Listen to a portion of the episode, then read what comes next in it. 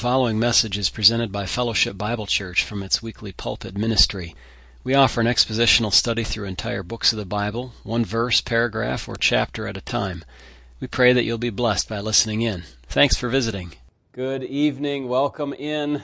We are going to go ahead and get started here this evening. Amen. Let's start with our scripture reading tonight, which is going to be in First Chronicles and uh, we'll be in the 19th chapter this time. We saw last time David's uh, administration uh, and further conquest of the land. This evening, hey, there's a familiar face. Welcome back, brother.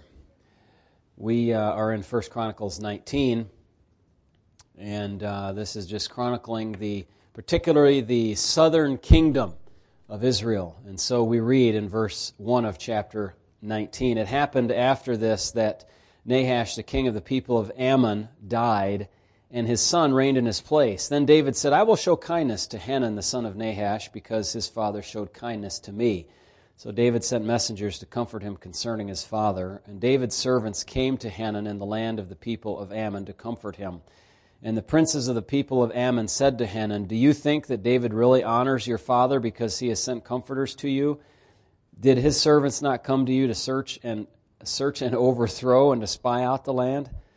Therefore Hanun took David's servants, shaved them, and cut off their garments in the middle at their buttocks, and sent them away. Then some went and told David about the men, and he sent to meet them because the men were greatly ashamed. And the king said, Wait at Jericho until your beards have grown, and then return. When the people of Ammon saw that they had made themselves repulsive to David, Hanan and the people of Ammon sent a thousand talents of silver to hire for themselves chariots and horsemen from Mesopotamia, from Syrian Maacah, and from Zobah. So they hired for themselves 32,000 32, chariots with the king of Maacah and his people who came and encamped before Medeba. Also, the people of Ammon gathered together from their cities and came to battle. Now, when David heard of it, he sent Joab and all the army of the mighty men. Then the people of Ammon came out and put themselves in battle array before the gate of the city, and the kings who had come were by themselves in the field. When Joab saw that the battle line was against him before and behind, he chose some of Israel's best and put them in the battle array against the Syrians. And the rest of the people he put under the command of Abishai his brother, and they set themselves in battle array against the people of Ammon. Then he said, If the Syrians are too strong for me, then you shall help me. But if the people of Ammon are too strong for you, then I will help you. Be of good courage, and let us be strong for our people and for the cities of our God, and may the Lord do what is good in his sight. So Joab and the people who were with him drew near for the battle against the Syrians, and they fled before him. When the people of Ammon saw that the Syrians were fleeing, they also fled before Abishai his brother and entered the city. So Joab went to Jerusalem. Now, when the Syrians saw that they had been defeated by Israel, they sent messengers and brought the Syrians who were beyond the river. And Shophach, the commander of Hadadezer's army, went before them. When it was told David, he gathered all Israel, crossed over the Jordan, came upon them, and set up in battle array against them. So when David had set up in battle array against the Syrians, they fought with him. Then the Syrians fled before Israel, and David killed 7,000 charioteers and 40,000 foot soldiers of the Syrians and killed Shophach, the commander of, his, of the army. And when the servants of Hadadezer saw that they were defeated by Israel, they made peace with David and became his servants. So the Syrians were not willing to help the people of Ammon anymore. Well, don't think that everybody comes to you comes with ill intent, I guess, huh? They might be coming with a real intent to bring comfort and, uh, and be a, a kind uh, person to you, but not always, of course. But in this case, people of Ammon misread David badly and uh, caused all kinds of trouble and loss of life when they did what they did to uh, reject David and his overture to them. 1 Chronicles 19.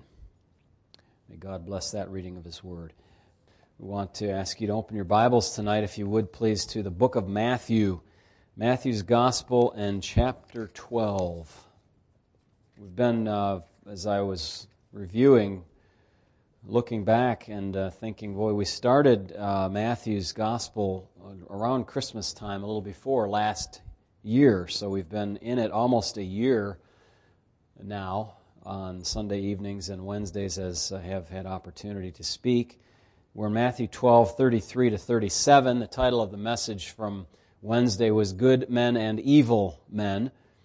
And uh, actually, we have a little bit longer to go yet in chapter 12 before we get to the parable section of the gospel.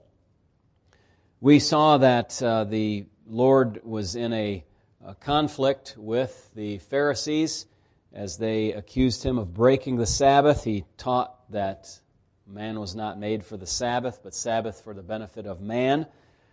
And uh, he healed a, a, fellow on the Sabbath. They didn't like that. They plotted how they might destroy him. And uh, we, we, see the contrast between their approach to things and the Lord from the prophet Isaiah in chapter 42, where uh, it's predicted, prophesied, that uh, this one will come with the Spirit of God upon him he will not be a quarreler or crying out in the streets. A bruised reed he will not break, and a smoking flax he will not quench. That was his character, and he certainly fulfilled that. They accused him then of uh, being demon controlled or uh, satanically indwelt when he cast out a demon and healed a man who was blind and mute. And uh, so he taught them that a house that is divided cannot stand. We saw that and looked at that at quite some length. And then in the next segment of the uh, chapter, he calls them out for what is called the unpardonable sin or the blasphemy of the Holy Spirit, speaking against the Spirit of God. And that sin could not be forgiven. We looked at that in some detail. I was interested to see the title of a sermon by a well known preacher just pop up on the computer today that was called The Modern Unpardonable Sin. Or, no, it was not that. It was The Modern Blasphemy of the Spirit. And uh, a play on this. But as you know, we took the uh, view that the precise sin of the blasphemy of the Spirit or the unpardonable sin spoken of here cannot be replicated today because the circumstances are not present in this day and age. The Lord is not here working miracles by the power of the Spirit of God and uh, so we cannot make this exact sin. There are sins that have similar ultimate outcomes, uh, apostasy and un, uh, hardened unbelief, but those, at least the unbelief side of that equation, can be solved uh, by turning away from sin and turning to Christ. Now, the Lord in verses 33 to 37 explains that the Pharisees are demonstrating an evil internal heart. He says in verse 33 either make the tree good and its fruit good, or else make the tree bad and its fruit bad, for a tree is known by its fruit. Brood of vipers, he calls them. One of three times in the Gospel of Matthew that they are called that, once by John, twice by Jesus. Here and in Matthew 23, uh, I think it's 23, 33 or somewhere along in there, he calls them that again. He says, How can you, being evil, that's the divine estimation of their character, that's God speaking, not me speaking, not Matthew, that's Jesus himself. Speak, how can you, being evil, speak good things? For out of the abundance of the heart the mouth speaks. A good man out of the good treasure of his heart brings forth good things, and an evil man out of the evil treasure brings forth evil things. So we have two metaphors, if you will. The one metaphor of the treasure, which is really just like the store the, uh, the place, the repository, if you will. It's a treasure is usually, we think of it as a good thing, right? We go treasure hunting and it's a, exciting and it's good. This treasure is, is a, either a good treasure or a bad treasure. So maybe a better to say a storehouse or a store or a repository. Out of the good repository of his heart, he's going to bring forth good things, and a bad repository is going to bring forth bad things. And he also uses the metaphor of the good and bad tree, which is a favorite of the Lord. It's very useful in an agrarian society where people paid a lot of attention to these sorts of things. There's some of us who pay very little attention to trees or agrarian things. All we know is we go to the store and we buy things in plastic packages and scan them and pay for them, and that's it. But these people lived and died by their plants and trees and so they knew that if a tree was reputed to be good, but it offered tasteless or awful uh, or corrupted fruit, then it was really not a good tree. No matter how good it looked, it was a bad tree. Uh, carry on with verse 36. It says, But I say to you that for every idle word men may speak, they will give account of it in the day of judgment. For by your words you will be justified, and by your words you will be condemned. And that's where we come this evening to look at this topic. And for just a little bit here, uh, we'll consider judgment based on speech. Judgment based on speech. Now, there is a way that you could try, I suppose, to kind of massage this text to kind of make it impotent. What I mean by that is when you look at this, you, you, you might tend to say, well, wait a minute, I'm going to be judged by my speech. I thought that judgment was not a concern for me, that Jesus paid for all my sins that I you know, certainly not going to be judged based on my works. Uh, salvation is not by works, and so you kind of almost compartmentalize this teaching off to the side and kind of ignore it, or don't pay attention to it. Uh, it's not convenient. Uh, you don't understand it, maybe, or maybe you outright reject this idea that you're going to be judged based on your works. But the reality is, the scriptures teach that believers and unbelievers will be evaluated based on their works at different judgments, at different judgments, of course. The believers at the judgment seat of Christ, the outcome will be reward or lack of reward, and judgment is this judgment is significant, or unbelievers will be judged according to their works and be found lacking, unable to earn their way to heaven, they will be cast into eternal judgment and condemnation. But I want to take this text seriously tonight and I want it to sink into us, even as believers, that when 2 Corinthians 5:10 says that we will stand before the judgment seat of Christ and give an account, a rendering of what the things we have done, whether they're good or bad, that that is a significant thing that's going to ha- that's going to happen in our lives. Each and every one of us who are Christians and each and every one who are not believers are going to face God and this judgment. And we'll, I'll point this out through the use of numerous texts of Scripture in just a moment. If it's good enough for the Lord, as they say, it's good enough for me. If He says every idle word is going to be the basis of judgment on that day, then I'll take that too whether I think that's you know you know coordinate with my previous understanding of of uh, judgment or my previous understanding of salvation by faith alone, as if that means that nothing can be looked at in my life in some kind of critical way. Uh, that's certainly not true, and we need to take this text seriously on its face value. This is not for another dispensation. This is not for the Jews only. This is a general statement of fact, of truth. For by your words you will be justified, and by your words you will be condemned. Our job is not to dismiss the text, our job is to deal with the text and understand what it means and take it very, very seriously. He says every word will be accounted for in the judgment. For the Pharisees, this is bad news. Their words their words, as we saw, were not idle commentary.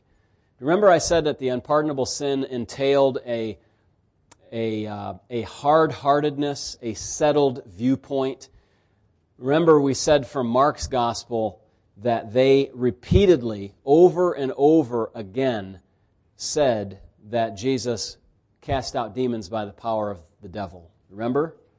This was not just like a slip of the tongue or an offhanded comment that they made. This was their hard, malicious, settled, hateful, and murderous and unbelieving viewpoint of Jesus Christ. They, Jesus is saying, are going to give an account for these words on the day of judgment. And then Jesus kind of broadens it out. It doesn't only apply to the Pharisees, but more broadly, that for every empty or careless or worthless word that you speak, you will give an account of it before God at his throne of judgment. I'll let that sink in for a moment. And let me say it again. Every word that's empty, careless, or worthless will be a basis for you to give an account before God. To me, this strikes reverence and concern into my soul because I have put out a lot of words in my life that I wish I had not put out. I have spoken words that I should not have spoken. Thank the Lord that Christ has died for my sinful words and sinful behavior and thoughts as well, and my part in sinful humanity as a descendant of Adam, taking care thus of my imputed sin of Adam, the inherited sin nature, and the acts of sin, whether they were behavior or speech of thoughts, as it were, or speech that came out of my mouth and affected other people. Words are used by God as a basis for judgment. In fact, the text goes on to say, By your words you'll be justified, and by your words you'll be condemned. Why is this? How can this be? Not because salvation is achieved by works, but because works demonstrate the reality of salvation. John said, Bear fruits worthy of repentance. When those fruits are seen, then it's evident that the repentance is real. Are you all hanging with me here? Salvation is not by works, but works give evidence that demonstrate the reality of salvation. Speech is one kind of work. And what the Lord is saying is that He could look at just your speech and figure out what? What does your speech tell on? Your heart. Remember, out of the abundance of the heart, the mouth speaks. So we said if you look at that speech, you can back figure, you can uh, reverse engineer, you can, if you're a programmer, look at the output of the of the thing and disassemble the code back to what it originally came from, and you can find out what's in the heart by looking at the speech. And don't give me this, no, my speech is one thing, but my heart is something else. Now, that's not going to fly. Okay? That's not going to fly. The Lord says He's going to use your speech. He's going to be able to tell what's going on in your heart. When the fruit of repentance is seen, it's evident that repentance is real.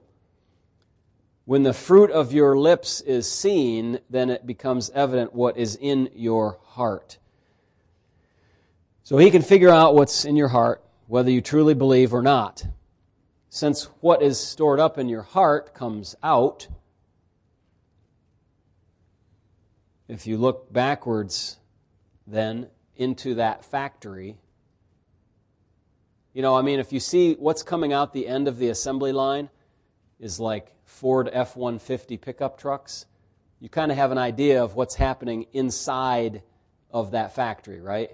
You know that there are parts being welded together and wheels being put on and paint being applied and an engine being dropped in with a transmission and, and the seats and the interior electronics and all of that stuff. You can see the result, you know what's going on inside. So if you see what comes off the end of the assembly line, picture that like your tongue you'll figure out what's in the factory to begin with the factory of the heart. Again, if you see cars coming off the line, you know what's going on in there. If you see out of the output of this factory bags of potato chips, you know what's in there. You know, there's potatoes in there. There's, there's uh, machines that slice potatoes and fry them and all that sort of thing. Same with speech. excuse me, if you see mostly trashy or mostly virtuous speech coming out, then that's a perfect indicator of what's going on inside the heart factory of the person. The Pharisees were a prime example who gave out very bad words. In fact, their words were the words of blaspheming the Holy Spirit, remember? They delivered those words like the poison of a king cobra. Maybe you look up a king cobra sometime if you haven't been familiar with them from your studies before. Very deadly, scary animals to me. The poison of asps is under their lips. This was stated back in Psalm 140 and verse number 3. David writes, Deliver me, O Lord, from evil men, preserve me from violent men who plan evil things in their hearts. They continually gather together for war. They sharpen their tongues like a serpent. The poison of asps is under their lips. You know, the Apostle Paul quoted that in another famous chapter in the Bible, uh, in the New Testament this time, and that we should be able to find in what book? Do you remember? Paul's indictment of humanity. It's Romans chapter number 3, verse 13. I uh, found a mistake in the notes there if you're looking at those. It says 313, but it should say Romans before it. Their throat is an open tomb. With their tongues they have practiced deceit. The poison of asps is under their lips, whose mouth is full of cursing and bitterness. Their mouth is connected to their feet, isn't it? Eventually, they're all connected. Their feet are swift to shed blood. Destruction and misery are in their ways. And so, words indeed can be used as a basis for God's judgment and will be a way in which God will justify or condemn. So let me ask you then the $64,000 question How are your words? If God, if, if this is true, and it is true, how is God going to evaluate your words? Words that you have used to tell the truth, words that you have used to deceive, to hide, to hold back, words that you have said that are mean words, words that you have said that are good words. How are your words? How is your mouth? Does it get out of control? Does it show a heart that does not have self control? Does it show a heart that does not really love? Does it when you're angry, spout off in cursing and bitterness and foul language? Unacceptable for Christian people, my friends, to have that stuff coming out of your mouth. I want to make that crystal clear. I learned that lesson when I was in fifth grade. Actually, a little bit before that, but very much so in my elementary years. And ever since then, it's bothered, speech has bothered me.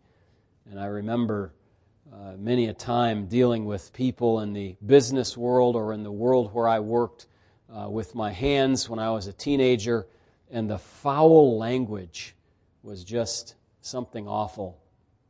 And where did that come from? It comes from the heart, it comes from inside. And so it bothers me when I misuse language and should bother you as well.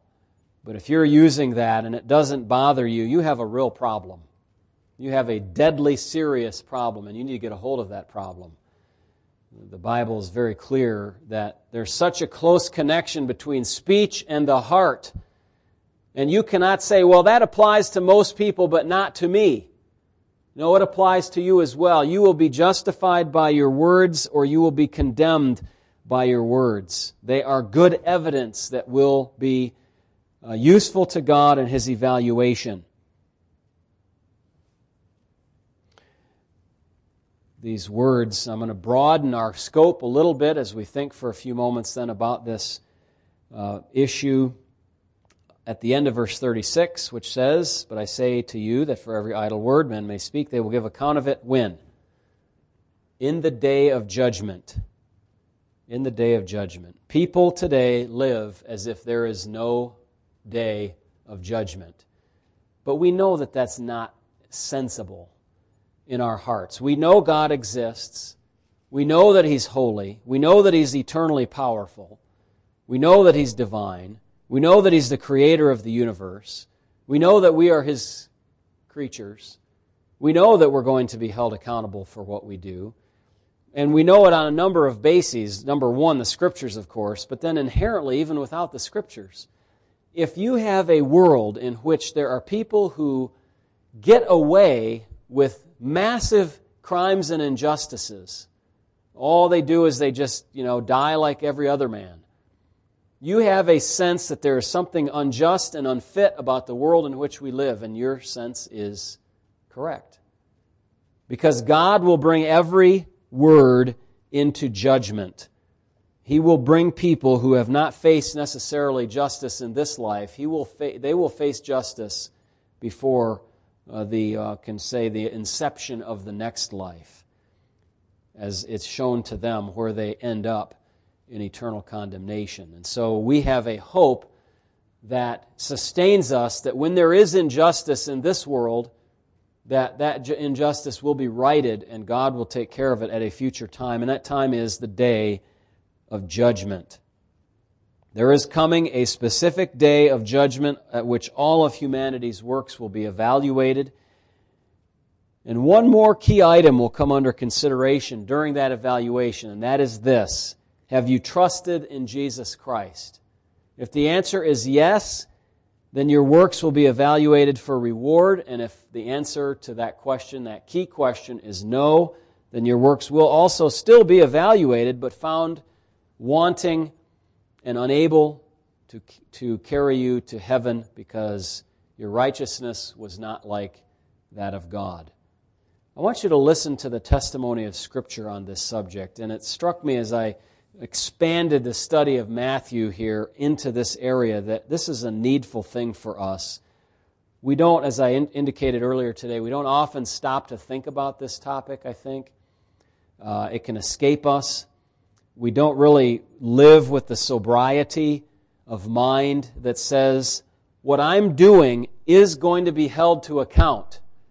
My laziness, my speech, my gluttony, my lack of diligence, my lack of interest in the things of God, my selection of things that I'm doing that are not the best. Remember that prayer this morning, Paul says that I'm praying that your love would abound and more and more knowledge and discernment, that you would approve the things that are the best.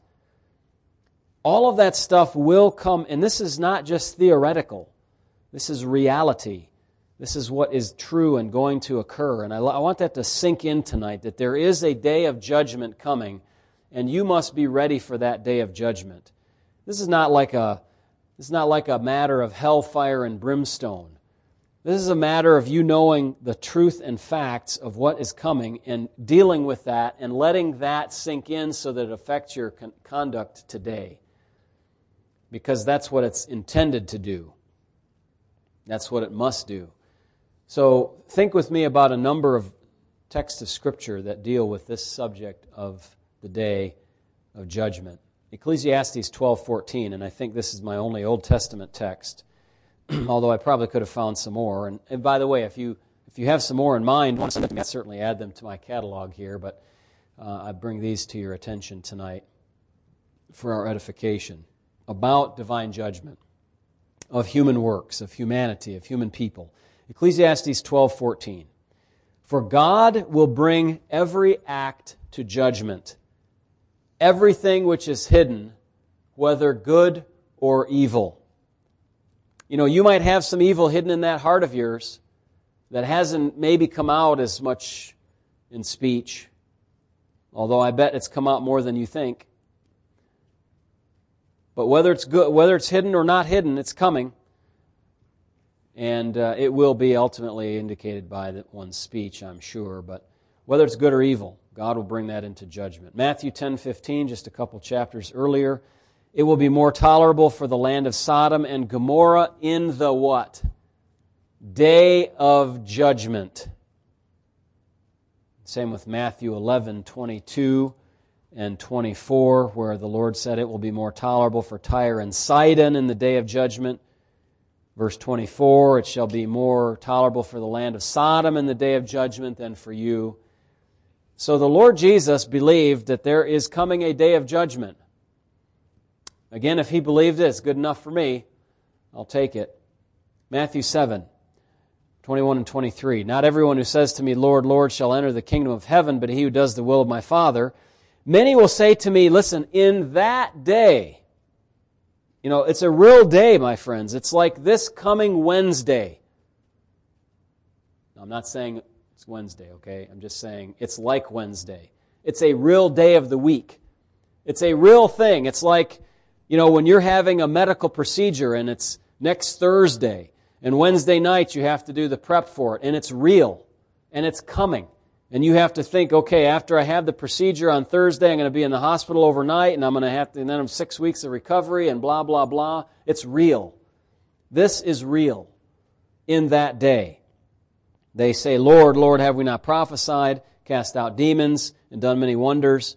And then I will declare to them, I never knew you. Depart from me, you who practice lawlessness. that's not good. But that's what's going to happen to those who are fake believers. Acts 17 adds, and this is just our fourth or fifth verse here, uh, Acts 17, 30 to 31. Truly, these times of ignorance God overlooked but now commands all men everywhere to repent because, why?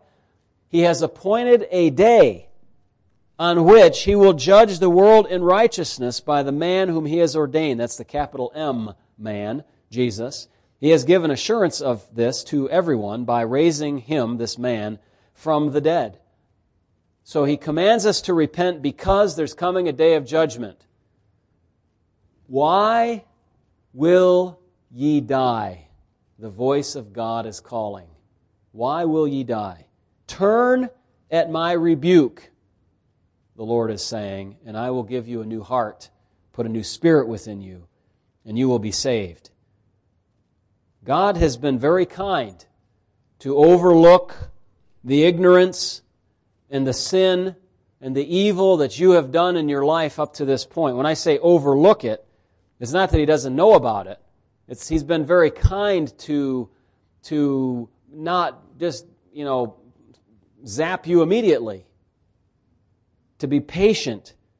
God doesn't take any pleasure in the death of the wicked, and He's long suffering, not willing that those should perish, but He gives them time to repent, come to the knowledge of the truth, 2 Peter tells us. So the delay is a delay of grace. The delay between now and your judgment is a delay of grace in which God gives you the opportunity to amend your ways by trusting in Him and turning away from sin. And we know that this is going to happen because the judge has been raised from the dead. The one who conquered death is going to be the judge. The man, Christ Jesus, will be that judge. Then Romans 2 5. But in accordance with your hardness and your impenitent heart, you are treasuring up for yourself wrath in the day of wrath and revelation of the righteous judgment of God. That's Romans chapter 2 and verse number 5. So, what kind of storehouse are you filling up with your speech? Because there's coming a day when it will come into evaluation. Romans 14 12.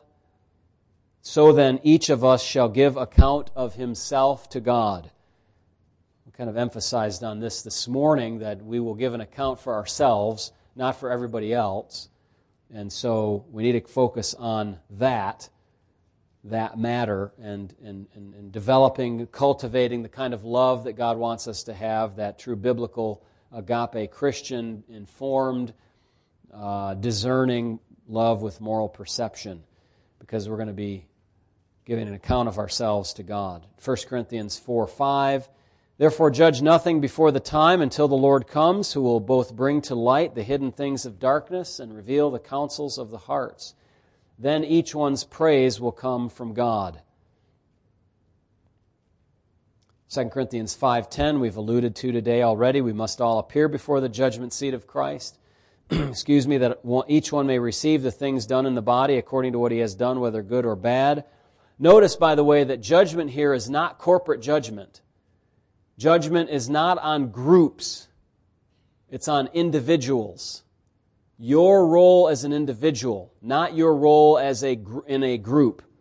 That, that group think, I'll call it, is very common today. uh, you know, we're, we're divided up into groups by uh, different characteristics. People in society want to do that. But you have to recognize your judgment is you and God, as I said before, face to face with the Lord. You can't just say, well, I'm going to go kind of hide in the corner of my group, and my group will be judged by God. That's not the case. Each of us will give an account of himself to the Lord. 1 Peter 4 5, they will give account to him who's ready to judge the living and the dead. That makes me wonder if God is ready, are you ready? God's ready. In fact, I didn't put this in my notes, but the, James tells us the judge stands where? He's at the door. I mean, he's at the front door. Honey, there's somebody at the front door. Can you get that?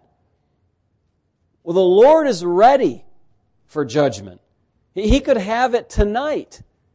It could be Wednesday this week. What is that, December 1st? It could be.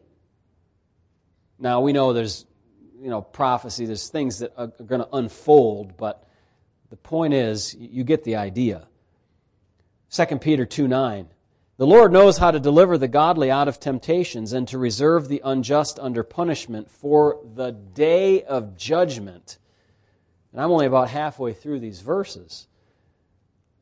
Do you think the Bible believes that there's a day of judgment coming? 2 Peter 3 7. But the heavens and the earth, which are now preserved by the same word, the word of God, are reserved for fire until the day of judgment and destruction or perdition of ungodly men. There's a day. 1 John 4:17 Love has been perfected among us in this that we may have boldness in the day of judgment. Because as he is so are we in this world. Hebrews 4:13 And there is no creature hidden from his sight but all things are naked and open to the eyes of him to whom we must give an account. You can't hide anything from the Lord. As clever as you may think you are, he already knows the very thoughts of your heart. He knows the words that are going to come out of your lips before they ever enter, exit your tongue, your, your mouth, rather. He knows all of that because he knows you. In fact, he created you. He knows all the influences that have come on your life and how you have uh, permitted them to influence yourself. Hebrews 13, 17. Obey those who rule over you and be submissive, for they watch out for your souls as those who must give account. Let them do so with joy and not with grief, for that would be unprofitable for you. I picked that verse there just because it reminds me I'm to give an account for the souls that are under my care. That's a I still don't have that all figured out by any stretch of the imagination. That's I, it's hard to understand uh, put into practice. But still, I'm responsible to give an account. James 3 1, my brethren, let not many of you become teachers, knowing that we shall receive a stricter judgment. There is a judgment coming, and for some it will be more strict. Jude 6, the angels who did not keep their proper domain, but left their own abode, he has reserved in everlasting chains under darkness for the judgment of the great day.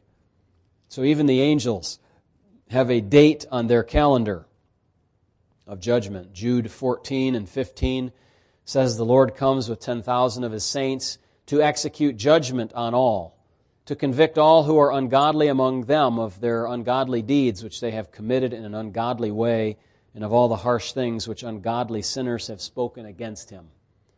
And finally, Revelation 20, verse 13. And they were judged, each one, according to his works, and anyone not found written in the book of life was cast into the lake of fire. So that's why we have to trust in Christ. We go to him so he shields us from judgment. He is the judge. Come to him now or go to him later. So speech is a very good indicator of one's heart. You may not have uh, opportunity in your life to do as much bad as your heart would if it could. Thank God for those restraints upon you that pro- prohibit you from going off and doing all kinds of evil things. People probably speak more evil than they have done evil. Does that make sense? That's because speech is easy to come by. It's easy to speak out quickly and say some evil thing, some malicious thing, some unkind, unloving thing. The heart and the mouth are only a few inches apart.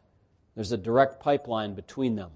Of course, when we speak of the heart, we really speak of the inner being, the control center of the person. It's really the mind as we understand it today. The heart and the mouth are that connected and overflow from the mind comes out of the mouth. So being judged by your speech may be worse than you think because you've done more evil with your mouth than you have maybe with your body.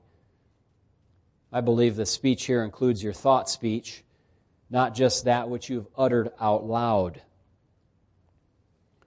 An old saying goes something like this Sticks and stones may break my bones, but words or names depending on the variation you know, will never hurt me. That statement has some value because it teaches us not to take what other people say too seriously. I heard that a lot as a kid. They do not know, these other people, what they're talking about. They're uh, maybe exceedingly mean in what they say, and as such, there's little value in their words. You know, the bully on the playground who says all these mean things. Just ignore what he's saying. He doesn't know what he's talking about, and so on and so forth.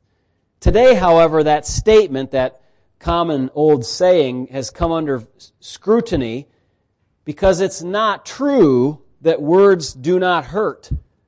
Words can start wars. Words can do deep damage in relationships. Of course, words can be overanalyzed and people can become oversensitive to, the, to words but still words can do deep damage. We can adapt a saying to highlight the meaning of our message today. The meaning of the message here is that we will come into judgment for our speech, that our speech tells on our hearts, and by that means God will be able to declare us righteous or uh, uh declare us wicked because He has the evidence. So we may modify the statement and say, Sticks and stones may break my bones but if you use evil words, they will hurt you. Why? Because your words will be an evidence used in the courtroom of your future judgment. Indeed, what you say can and will be used against you. Let us pray. Heavenly Father, I ask that you will take these words and cause them to burn into our hearts so that we would understand the tremendous importance of how we use our mouths. Lord, this text is teaching us that some things are completely inappropriate and inexcusable for Christians to conduct themselves in their speech. I ask, Lord, that you would purify our speech, purify our lips. By so saying, I'm asking you to purify our hearts, change our approach to how we speak to other people, whether it's our spouse or children, whether it's our coworkers or people at church, whether it's people out and about in the streets, that we would use kind and loving words, truthful words, and that we would not use some excuse that we're righteously indignant, and so we spout off at the mouth. Teach us, Lord, that our words will bring us into judgment of either condemnation or justification. Help our speech to accurately reflect what is in our hearts, and help our speech to be moved by the Spirit of God so that it will be what you want it to be. May our words not be able to be used against us, as it were, but rather for us in that day. We thank you in Jesus' name. Amen. Well, I hope that's helpful to you. It's convicting again to me. And uh, for those of you that are online, thank you for joining us tonight. I hope that you enjoyed the message and uh, the Bible reading and the singing. I think we uh, I forgot to turn up the uh, piano at the beginning, so maybe uh, you didn't hear anything at all at all on the live stream, but uh, we got it we got it going again. So hopefully that was good. Lord bless you and keep you. Have a good week. Stay well. Uh, there are lots of uh, illness going around, as we would uh, expect. Often, uh, in, in, my pastoral experience, we've had just, uh, you know, summertime. The years go by and you see the cycles summertime vacations and attendance up and down, and then the winter comes and sickness and attendance is up and down, sometimes very much down because of so much illness. And we thank you for your care to stay away when you are not feeling well, and uh, we trust that the Lord will raise us up and we'll be able to be back together again for the first Sunday in the last month of this year in December next, uh, next week, a week from now. We'll be here, uh, Lord willing, for prayer Wednesday night and Saturday morning as well, and uh, enjoy one another's fellowship and company just now, and then we'll be departing from here. God bless you and keep you. Amen. Good night.